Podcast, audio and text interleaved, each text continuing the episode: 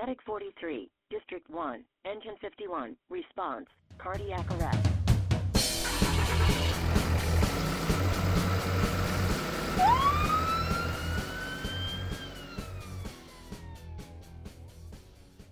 Good afternoon, everybody. It's Dr. Rob Dixon for another edition of the MCHD Paramedic Podcast. And today we're going to give you a stroke primer. Uh, so we're going to go over some background in stroke and some interesting, exciting uh, new therapies in stroke and some challenges for EMS. Today I've got our quality lead, Kevin Crocker, with us. Hello, Kevin. Hey, Dr. Dixon. And Andy Adams, our stroke specialist lead, who is also our technological guru on the board today. Hi, Andy. Hello, hello. All right. So, Kevin, to get started, can you give us a little bit of background on stroke, the different subtypes, and kind of the burden of this disease? Sure. So, I mean, I'm sure most of our listeners are familiar with uh, stroke from their you know, professional standpoint, but I'm sure a lot of people have also been affected uh, on a personal level by by stroke through a family member or a relative. Um, so when you think of stroke, um, traditionally you think about two different types of strokes. You have ischemic stroke and hemorrhagic stroke, and there's tr- traditionally about the 80-20 rule. So about 80% of strokes are ischemic in nature, with 20% being uh, hemorrhagic. So if you look at here in the U.S., about 800,000 people per year do suffer a stroke. And stroke is a leading disability when you look at uh, all patient populations that are affected by medical disease. Stroke is the, the, number one debilitating disease.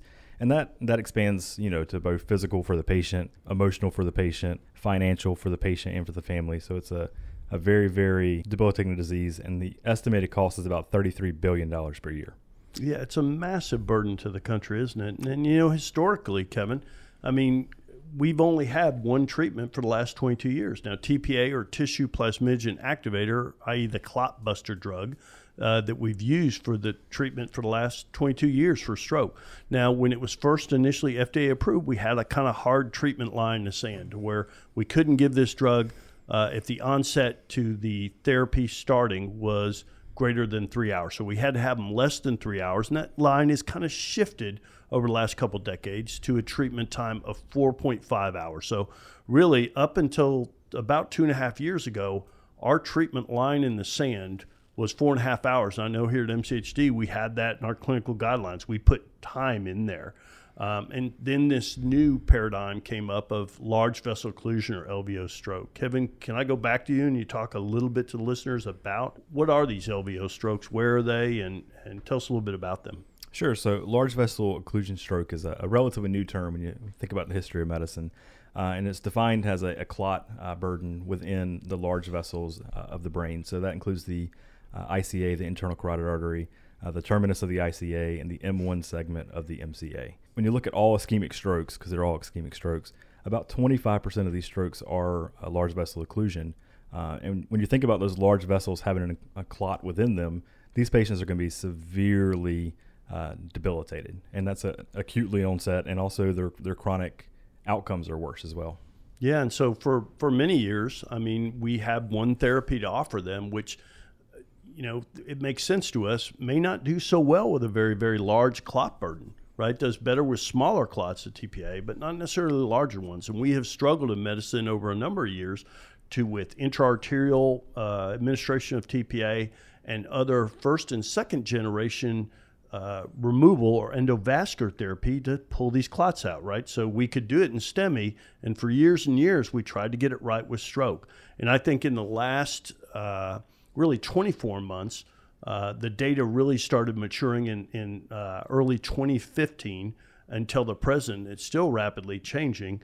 Um, we have have really perfected uh, the techniques not only the techniques but the devices. So in 2014 and 15, five landmark trials came out: Mr. Clean, Extend 1A, Swift Prime, Escape, and Revascat. And essentially, these were trials using a third generation embolectomy device to where they would pull these clots out. So, not only were we better with our techniques and devices, but also our systems of care to pick the right patient for this therapy and then get them to that therapy in a reasonable amount of time. And through all these trials, if you look at all the data combined, and in each, all the five combined trials, it's about 600, a little bit over 600 patients in each group. The number needed to treat to have an improved neurologic outcome was 2.6 patients. So, but every, for every 2.5 patients we have, we're going to have one with less disability and more functional independence. That's that's pretty fascinating. So when you read literature on TPA number needed to treat, what's the traditional number that's thrown out for the number needed to treat for TPA? Yeah, it's kind of uh, you know I I love that question because it'll get me in trouble with emergency physicians who think differently from my neurologist colleagues. But I will tell you the variation in the numbers anywhere between three and seven patients needed number need to treat. But I would say that when you get to the three and four need to treat with TPA, those are ones that are treated very, very early into their course. If you have all comers, that number, you know, can be about seven to eight patients or more that you need to treat. And we had more hemorrhagic complications with TPA. So the thrombectomy number needed to treat lower than the TPA. Now I realize not everybody qualifies for thrombectomy, but uh, when you actually look at those numbers, it, it is less for the thrombectomy group. It is, you know, kind of interesting though, and to kick it back and to kind of put, you know, it's very early on in this process of all these trials, but about 80%, over 80% in both the control groups and the intervention, the thrombectomy groups got TPA. So the the bottom line is we don't want to throw the baby out with the bathwater, right? TPA has been a useful therapy for the last 22 years, and many, many patients that did well in the thrombectomy group, Kevin, also got TPA. So the, the answer is can they can they do as well without it? We don't know right now. So those studies are, are four, you know, three or four years old at this point, which in the stroke world with current literature publication, that's an ancient study. So right, it's like three or four days. Absolutely. So yeah. so there's some newer studies that have come out talking about um, extended treatment times for these right. large vessel occlusion patients. Do you want to spend some time talking about the Dawn trial and Defuse three? So I got voted to uh, to try to get through this longest. This is the longest trial title for a paper that ends up with four letters. So here, I'll have a go at it. So it's diffusion weighted imaging or CT perfusion assessment with clinical mismatch in the triage of wake up or late presenting strokes undergoing neurointervention with Trevo. I, I see how they got Dawn out of that. Do you see yeah, how they get? I mean, there is, is a D, that, a, a W, and an N in there. Is that is that clear to everybody? so this is a really cool trial. So what they did, and and and as a clinician, I think we all um, really see the importance of this. Right? Is that these were patients that before, if you woke up with a stroke, you you were not a TPA candidate, right? You were not an endovascular candidate. You were just kind of out of luck. And so what they did, these trials, is they looked at uh, perfusion symptom mismatch or clinical perfusion mismatch. So, in all these patients, they did perfusion studies.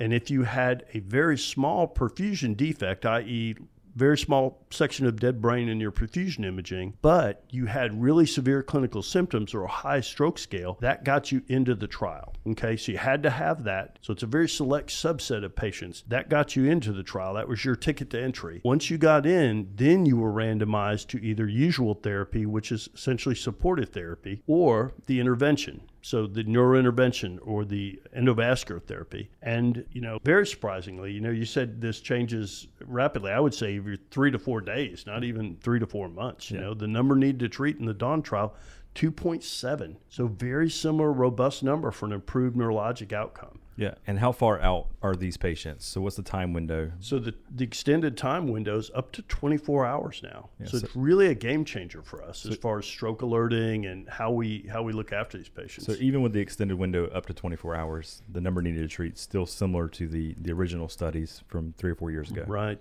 2.7. So we see that same theme in, in number needed to treat. And I think another kind of interesting thing is that in the initial trials, these are very robust systems of care. So a, the picture to puncture or the time from when they got their CT imaging to the time they were on the table getting their procedure, in the vast majority of the initial studies, Andy, less than 60 minutes in most of them. Yeah. And in this one, That's in fact, amazing. yeah, when you tease it out of the dawn, it's in there, it's hidden in the paper, but it's 78 minutes. So it's very, very robust times to therapy. And, and then they followed it up uh, with another study that was just published after Dawn, which was Defuse 3, where it, they used a little bit different uh, algorithm, triage algorithm, to get them into the study. Uh, but essentially, they used a perfusion ratio. So they looked at your perfusion imaging and they looked at your core infarct versus the ischemic penumbra, which is the brain tissue that's at risk, but it's not, not frankly dead yet. And so if you had a favorable ratio of